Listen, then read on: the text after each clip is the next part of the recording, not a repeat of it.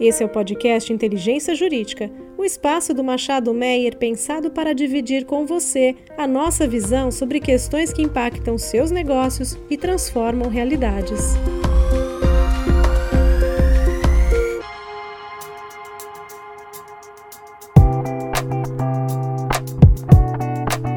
Olá, ouvintes do podcast Inteligência Jurídica. Eu sou a Maria Eugênia Novis, sócia da área de Direito da Concorrência do escritório, e hoje nós vamos ter aqui um bate-papo sobre a atuação do Cade em 2021 e o que se espera do órgão para esse ano que se inicia. Para essa conversa, eu tenho o prazer de ter aqui comigo a minha colega Ana Carolina Lopes de Carvalho, advogada com muitos anos de experiência na nossa área e que vai trazer alguns temas relevantes aqui para a nossa reflexão. Seja muito bem-vinda, Ana. Obrigada, Meg. Um prazer estar aqui com você e com nossos ouvintes hoje para falar sobre as nossas expectativas aqui para o ano de 2022 no CAD. Pois é, a cada ano que se inicia, né, novas expectativas, e a gente teve um período recente no CAD de grandes transformações, enfim, novas discussões, mudança de composição, mudança de posicionamento. Vai ser bacana a gente poder trazer um pouco dessa experiência recente, das perspectivas para os nossos ouvintes. Bom, o tempo passa rápido, né? E ainda parece bastante recente o período em que tivemos o que foi chamado de apagão no CAD por falta de quórum, período esse que foi seguido pela nomeação dos atuais conselheiros. E a gente já vai ter mudanças importantes na composição do órgão nesse ano de 2022. O que se deve esperar, Ana, de mudanças na Superintendência Geral e no Tribunal ao longo desse ano? Começando pela Superintendência Geral, né, que a gente chama aqui de SG, o cargo de superintendente-geral está vago desde julho de 21. Lá em julho de 21, só para a gente citar aqui os nossos ouvintes, a gente teve uma pequena dança de cadeiras. O SG da época, o Alexandre Cordeiro, acabou indicado para a presidência do CAD com o término do mandato do Alexandre Barreto, que acabou sendo indicado para o cargo de superintendente-geral. Nessa dança de cadeiras, o nome do atual presidente acabou sendo logo sabatinado e levado para aprovação pelo plenário, e hoje o Dr. Alexandre Cordeiro ocupa lá o cargo de presidente do tribunal, mas o nome do Dr. Alexandre Barreto acabou, assim, ainda que indicado, não sendo sabatinado pela CAI lá no Senado. Então a gente está aqui na expectativa de que logo seja marcada uma data para essa sabatina e que a gente possa contar aí com um novo superintendente para o ano de 2022. No tribunal também a gente deve ter novidades, porque tem um cargo vago, apesar do indicado, o Dr. Gustavo Lima, já ter sido sabatinado, o nome dele está aguardando ainda um encaminhamento para votação pelo plenário do Senado. Então, assim, a gente está aqui na expectativa de que, com o retorno do recesso, o Senado, o recesso agora em 2 de fevereiro, o Senado acabe levando isso aí para adiante, a gente conte com um novo conselheiro, que vai ser importante, né? Já que a gente tem o nome a gente tem agora o mandato também da conselheira Paula Farani acabando no dia 18 de fevereiro. Além disso, como se não tivesse movimentado, a gente também tem a expectativa de que seja indicado o novo procurador-geral do CAD. A gente está com esse cargo vago desde outubro de 2020, expectativa de que logo, logo a gente tenha novos nomes aí, com retorno aí das atividades legislativas no dia 2. Sobre esse ponto, Ana, vamos comentar um pouco dos 3 cargos, mas especificamente sobre a vacância do cargo de procurador-geral. Isso gera algum tipo de risco, algum entrave à atuação do CAD nesse momento? Pessoal, assim, os procuradores federais, né, que são votados hoje no CAD, estão lá há bastante tempo, né? Uma equipe que tem, assim, muitos anos de casa, inclusive o procurador adjunto, né, que é quem tem tocado o órgão durante esse período. Mas, assim, a expectativa é que, de fato, seja indicado um novo procurador-chefe, porque a Procuradoria em si tem um papel importante, né? Não só no assessoramento jurídico dos próprios membros do CAD, quanto na representação do órgão perante o judiciário, né? Com o aumento de número de casos, assim, que são judicializados, que decorre também da atuação mais ativa do número de casos, principalmente processos administrativos julgados pelo tribunal, essa vacância pode, de certa forma, impactar na própria definição, por exemplo, de estratégias judiciais. E retomando a questão do mandato dos conselheiros, a partir nessa primeira sessão, que vai acontecer no dia 9 de fevereiro, a gente ainda tem o quórum completo, né? Quer dizer, o quórum de 6, que é o quórum atual, e a partir da segunda sessão de fevereiro, a gente já vai ter potencialmente um tribunal mais reduzido, né? Se o doutor Gustavo Lima não passar pelo processo de votação, né? Isso.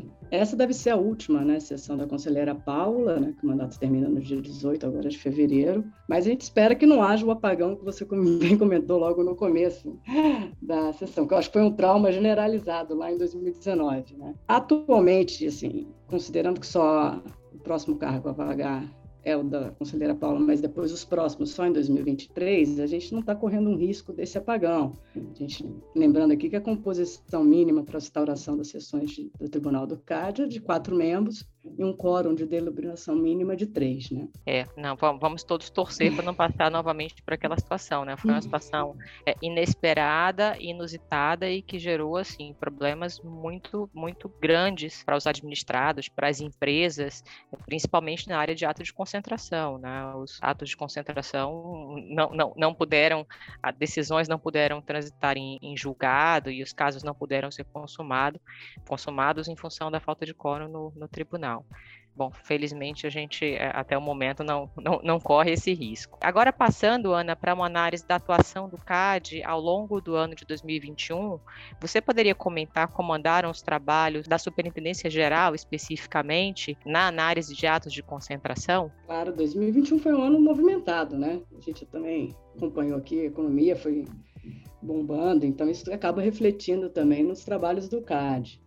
Conforme um balanço que a ASG divulgou em novembro agora de 2021, até novembro tinham quase 529 notificações, representando um montante de 1,7 trilhão de valores em termos de valores de operação, né? Assim, só para a gente ter isso um pouco no patamar, em 2020, que foi o primeiro ano ali da pandemia, o número de notificações cresceu para 471. Aí, assim, teve um decréscimo ali também no valor total das operações, que acabou girando ali em torno dos 500 bilhões, mas já foi um número bastante expressivo. Em 2019, que foi o último ano aí que a gente teve aqui um histórico mais normal, por assim dizer, o CAD teve 442 atos de concentração notificados, que refletiu ali transações da ordem de 1,1 trilhão. E a gente vê que o ano de 2021 foi animado e 2022 promete também. Nós que trabalhamos aqui na área, tanto o nosso M&A quanto a nossa área de direito à concorrência, a gente testemunhou esse aumento expressivo do número de operações nos últimos 3 anos e, consequentemente, um aumento muito significativo do volume de operações levadas ao CAD. Mas a gente sabe que, paralelamente a isso, o corpo de técnicos do órgão não teve um aumento proporcional ao volume de trabalho. Qual foi o impacto desse fato nos trabalhos da Superintendência, Ana? Isso acabou impactando um pouco e aumentando o tempo médio de análise dos casos, né? Assim, um caso que a gente chama de ordinário, né, que é um caso que requer um pouco mais de informações e uma análise mais complexa, de certa forma, da operação, em 2021, em média, a SG demorou 112 dias para concluir a análise de um caso desse. Para o sumário, né, que é aquele caso que a gente chama de fast track, tem 30 dias ali pelo regimento para ser analisado pela ESG, o tempo médio ficou ali em torno de 19 dias. Em geral, isso deu assim, em média, 32 dias para um ato de concentração ser analisado ali pelo corpo técnico da ESG. Em 2019, assim, isso para ordinário gerava em torno de 89 dias, para sumário 16. Em 2020, eram 100 dias, 104 dias para ordinário e 17 para sumário. Então, assim, a gente vê que, de fato, em 2021, a gente teve aí um impacto aí no tempo de análise, principalmente dos atos de concentração. E, além do tempo mais longo, Ana, me parece que teve uma certa mudança de direcionamento também na Superintendência no que diz respeito ao processamento das informações. A gente notou aqui na nossa prática um volume maior de solicitação de informações, solicitação de esclarecimentos adicionais, mesmo nos casos de rito sumário.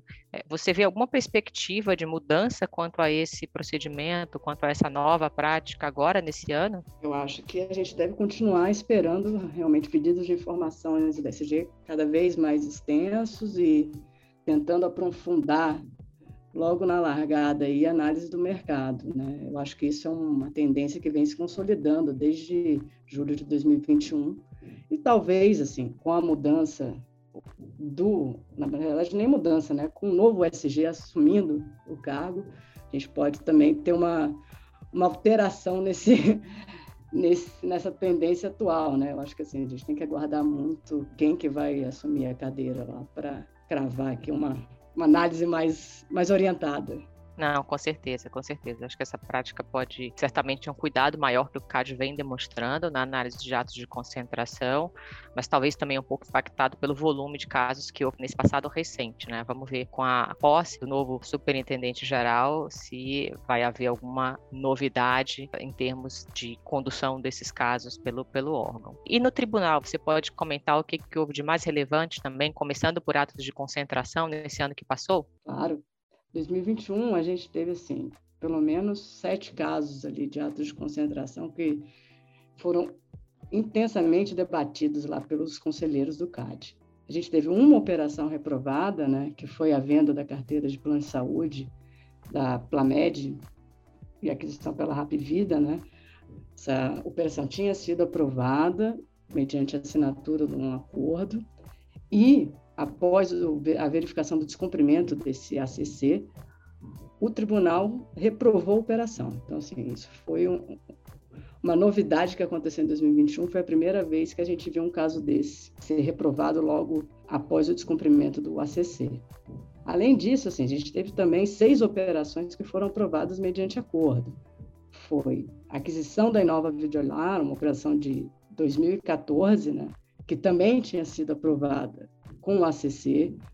Em abril, o tribunal analisou e entendeu que o descumprimento desse ACC também levaria à reprovação da operação, mas logo após a oposição dos embargos de declaração, o tribunal analisou novamente o caso, fez um novo ACC e aprovou a operação mediante a assinatura desse novo ACC, que prevê uma série de novas obrigações em relação ao ACC de 2014. Além dessa operação, a gente teve também a operação da aquisição do portfólio de medicamentos da Takeda pela Ipera, também aprovada mediante acordo. Tivemos também a venda pela Petrobras da totalidade das cotas detidas que ela tinha na Gás Local para White Martins, também aprovada mediante negociação do ACC com o Cade. A aquisição da Tupi, do negócio de fundição e ferro da Texide. E, por fim, agora em dezembro, a aprovação da fusão entre Localiza e Unidas, né? Foi um ano, então, como a gente viu, bastante movimentado, com alguns casos gerando um debate interessante e, de certa forma, novo para o Conselho, né? Que é essa situação que a gente estava aqui falando do descumprimento dos ACCs, né? A gente espera que, com isso, o CAD, assim, monitore de forma cada vez mais minuciosa e abrangente, né? Os ACCs que são celebrados com o órgão, especialmente no que toca ao cumprimento das obrigações assumidas. Não, sem dúvida, essa nos parece ser certamente uma tendência que vai requerer de todas as empresas que forem parte de acordos dessa natureza com o CAD, realmente maior cuidado no cumprimento de todos os termos todos os termos negociados com o órgão. E você mencionou as operações que foram aprovadas com restrições nos termos desses acordos no ano passado, Ana, e não tem, assim, uma coincidência de setores, né? São casos em setores diferentes. Isso não me parece querer dizer que o CAD não tenha, digamos assim, setores alvo de maiores preocupações ou setores que devem passar por um escrutínio mais cuidadoso agora nesse próximo ano. Na sua visão, quais são esses setores que estão mais fortemente na mira do CAD, que devem merecer uma análise mais cuidadosa, mais rigorosa e até potencialmente com a posição de remédios nos casos que tiverem um nível de concentração de fato muito elevado ou integração vertical preocupante com tendência de fechamento de mercado? Acho que a gente pode começar pelo setor de saúde, né? Um setor, até pelo nosso contexto aqui pandêmico também, que já estava tendo uma atenção e agora a gente acompanhou aí nos últimos tempos uma série de grandes operações, né? envolvendo não só hospitais, como laboratórios, clínicas e planos de saúde. Eu acho que a gente cita aí as aquisições da Rede D'Or, também o próprio Hapvida, Intermédica. Então, isso tudo acho que tem trazido e tem demandado um olhar mais atento do CAD para esse setor. Além disso, sim, a gente vê também que no setor de vigilância e transporte de valores, o plenário já se manifestou algumas vezes que tem olhado com bastante atenção para as novas aquisições, principalmente por parte dos players já consolidados, né? Acho que é importante a gente também acompanhar de perto aí o que pode acontecer nesse setor. Além disso, também tem o farmacêutico, né, que é uma, como a gente estava falando aqui logo no começo, que é uma percepção da importância desse setor, não só pelos seus impactos para o consumidor em geral, mas também, assim, os efeitos na economia como um todo. E eu acho que aí, por fim, né, tem o setor de telecomunicações, que a gente sabe que vai agora, logo no começo de fevereiro, tem uma sessão marcada em que deve ser levada aqui a análise da venda, que foi feita em leilão judicial, dos ativos de telefonia móvel do Grupo OI para Vivo, Claro e Tim, né? Essa operação já foi examinada pela SG e está com a recomendação de aprovação mediante remédios ali. Então, esse é o primeiro grande caso aí do ano. Primeiro grande caso do ano, né, em ato de concentração. Certamente o ano vai começar com discussões importantes já no Conselho, em setor regulado. Vamos ver como é que a coisa se desenvolve nesse caso e que tipo de sinalização o tribunal emite que seja útil também para futuras operações, até para além desse setor.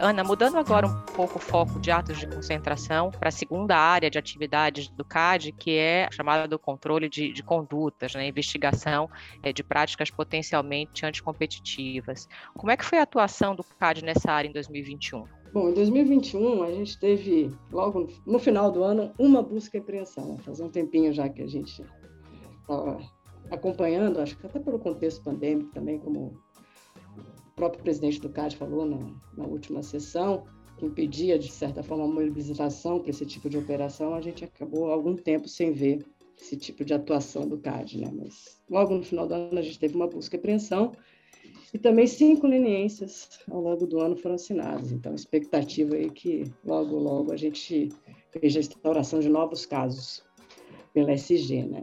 Em termos de conduta, eu acho que cartel, né? Uhum. Falando nas leniências, Ana, esse número de 5 ao longo do ano é um número que me parece ainda um pouco baixo quando a gente olha para o passado, e um passado não tão distante. Me parece que a redução do número de cartéis internacionais, ou pelo menos do apetite dos participantes de cartéis internacionais em buscar delação em múltiplas jurisdições, que era uma coisa que a gente via acontecer no passado e que movimentou muito o CAD, essa parte de investigação de cartel do CAD durante muitos anos, isso parece ter dado uma arrefecida nesses últimos anos. E o fim do ciclo das leniências de Lava Jato também tiveram um papel importante nessa redução. E isso coloca, na minha visão, um peso maior sobre o CAD, no sentido de ter que investir em outras formas de detecção de cartéis, não é? Exato, exato. Acho que isso também a gente tem visto, até pela própria atuação da autoridade num projeto Cérebro, né? Que é um projeto bem comentado, que é um projeto de banco de dados, de análise da própria dinâmica dos mercados, para tentar também ali verificar indícios de começar, eventualmente, um processo, uma investigação de um caso. É muito importante, né, que o CAD tenha um grau menor de dependência, né, de leniências, para continuar investigando os cartéis. E passando para a parte de condutas unilaterais, práticas que podem configurar abuso de posição dominante, etc., me parece que o CAD tem andado mais ativo do que no passado. Os dados aqui, os números de 2021 comprovam essa percepção? Sim, sim, a gente está aqui também, está tendo uma frente movimentada aqui, eu acho que impulsionado por alguns setores, né? A gente tem o setor de tecnologia, onde o CAD abriu uma série de investigações, principalmente para avaliar condutas exclusionárias, né? Que a gente sabe que é um movimento também que está sendo acompanhado intensamente lá fora, principalmente pelo FTC. Além disso, assim, tem um setor que sempre esteve em voga e especialmente agora recentemente, que é o setor portuário, que já foi palco de algumas condenações no Conselho e também um acordo recente, se lembrado, com a ANTAQ, operadores portuários. Há também uma discussão sobre um memorando de entendimentos que foi celebrado entre o Cade e a ANTAQ. Então, assim, é um setor ali que tem também gerado investigações em termos de conduta unilateral. A gente teve também aqui também o setor farmacêutico, né, que, como a gente viu, no Brasil não tem sido alvo até o momento de investigações mais contundentes, né? Mas no mês de novembro, agora em 2021, foi instaurado o primeiro processo investigativo na área. Então, também a gente está vendo aí uma atuação do CAD assim, mais proeminente nesse setor. Além disso, a gente teve a instauração do processo envolvendo o setor de recursos humanos, né? Foi a instauração da primeira investigação sobre condutas anticompetitivas no mercado de trabalho. Um caso interessante também, que tem gerado bastante debate internacionalmente, que a gente aguarda aqui também que o CAD entre nesse debate. Além disso, assim, temos também as licitações públicas, né? O SG abriu recentemente 2 processos para apurar cartéis em licitações públicas no mercado de fornecimento de materiais, equipamentos, serviços para substituição de capeamento. Além disso, também para o fornecimento, licitações envolvendo o setor de fornecimento de serviços de transporte escolar do estado de São Paulo. E, como a gente já falou logo aqui no começo também, é uma operação conjunta com a Polícia Federal para investigar condutas anticompetitivas no mercado de coleta, transporte, tratamento de resíduos hospitalares, né? Então, assim, acho que vai ser um ano animado aqui e, assim, especialmente... Acho que a gente espera aqui que tenha uma definição num tema que há muito bem sendo tratado pelo CAD, né? Que é a questão da troca de informações concorrencialmente sensíveis como uma conduta autônoma. Isso é um tema que está há algum tempo já ali na SG e a gente espera que agora, em 2022, os casos sejam, de fato, concluídos e a gente comece a ter uma orientação com relação a essa conduta. Esse ponto que você mencionou, Ana, da definição sobre como o CAD vai tratar da troca de informações sensíveis, é um ponto realmente muito, muito importante. A gente espera que tenha, de fato, um direcionamento do órgão desse ano sobre o tema, porque é um tema que tem trazido muita aflição até, né, para os nossos clientes. Acho que existe uma grande consciência sobre o que não deve ser feito quando se fala de práticas horizontais, pensando realmente em combinações com concorrentes de questões muito claramente ligadas aos negócios, como preço, divisão de mercado, divisão de clientes, etc. Mas sobre a troca de informações concorrencialmente sensíveis, assim, a gente viu uma atuação maior do CAD, um número de investigações crescente ao longo desses últimos anos e ainda sem um direcionamento muito claro de como o órgão vai tratar dessas práticas. Então, vamos esperar que em 2022 a gente tenha avanços significativos nessa área. E aqui já caminhando para a nossa conclusão, Ana, o que houve de novo também nessa área de condutas no tribunal ao longo do ano de 2021? Alguma mudança relevante de posicionamento estratégico dos conselheiros, enfim, alinhados ou não entre si? O que você consideraria assim, mais relevante das discussões que a gente acompanhou ao longo do ano passado? Primeiro ponto que a gente pode destacar aqui é o debate sobre a vantagem oferida, né? Muito embora ainda não se tenha uma metodologia de cálculo objetiva, né, estabelecida entre os conselheiros, esse é um tema que vem desde a composição anterior sendo intensamente debatido, que é como você calcula, né, a vantagem oferida para a imposição de multas em casos de cartel. A maioria, né, atual do Conselho tem aplicado esse critério para calcular as multas impostas. Houve também uma sinalização dessa maioria no sentido que os 20% que faz referência à lei, né, 0,1% a 20% do faturamento no ano anterior para o cálculo da multa, que era o critério usualmente utilizado pelo CAD, não é um teto, né, para as multas aplicadas com base na vantagem oferida, mas apenas para as outras, né, que seriam aplicadas diretamente sobre o faturamento. Eu acho que esse é um tema aí que a gente precisa estar acompanhando de perto e ter no radar. Além disso, a gente tem também a questão da aplicação das multas para as pessoas físicas. A jurisprudência do CAD sempre apontou no sentido de punir todo e qualquer participante do cartel, independente de ser administrador ou não. Mas em 2020, assim, começou uma discussão sobre a impossibilidade de aplicação da multa não a administradores, né, por meio da aplicação de uma figura que seria a teoria da aparência, né, para possibilitar a punição de pessoas em determinadas hipóteses, ou seja, apenas quando elas aparentassem estar agindo como administradores. Essa é uma tese que veio ali de 2020, que até então não tinha sido objeto de debate no Conselho, mas que agora em 2021 foi trazida e que a gente está aqui acompanhando e entende que vai ser objeto também de debate em 2022. Acho que além disso, assim, a gente teve um panorama mais geral, a gente verificou uma redução expressiva, né, no recolhimento de contribuições pecuniárias nos âmbitos dos TCCs. E até uma variação, assim, também em termos de multa, né? Acho que um pouco do que a gente estava conversando antes decorre também do número de leniências que o Cade tem assinado nos últimos anos, né? Então, acho que a gente precisa também ficar de olho e acompanhar esses dois movimentos de TCC e também dos critérios para a imposição de multas, que eu acho que a atual composição agora em 2022 deve consolidar uma jurisprudência. Ah, sem dúvida, Ana. A gente tem potencialmente 2 novos membros no tribunal nesse próximo ano, e isso pode, de fato, mudar o direcionamento que vem sendo observado até agora, né? Quer dizer, teses que não prevaleceram podem passar a prevalecer, a gente pode ter alterações bem relevantes, de fato, de posicionamento que recomendam também uma sinalização diferente para os nossos clientes.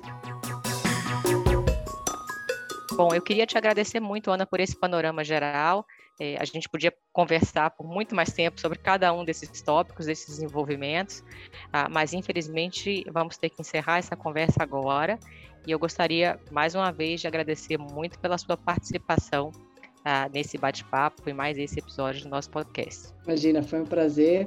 Eu espero que os nossos ouvintes tenham também curtido tanto quanto a gente. É sempre muito esclarecedor bater um papo desse, pensar um pouco da agenda para 2022 e para a gente se preparar e torcer para que o ano seja bastante animado, com bastantes interações. Com certeza, com certeza.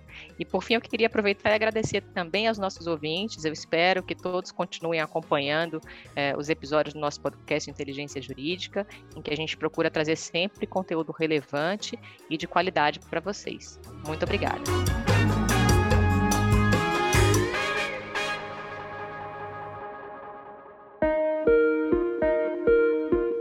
Você ouviu o podcast Inteligência Jurídica, o espaço de encontro para dividirmos com você a nossa visão sobre as questões que impactam os seus negócios.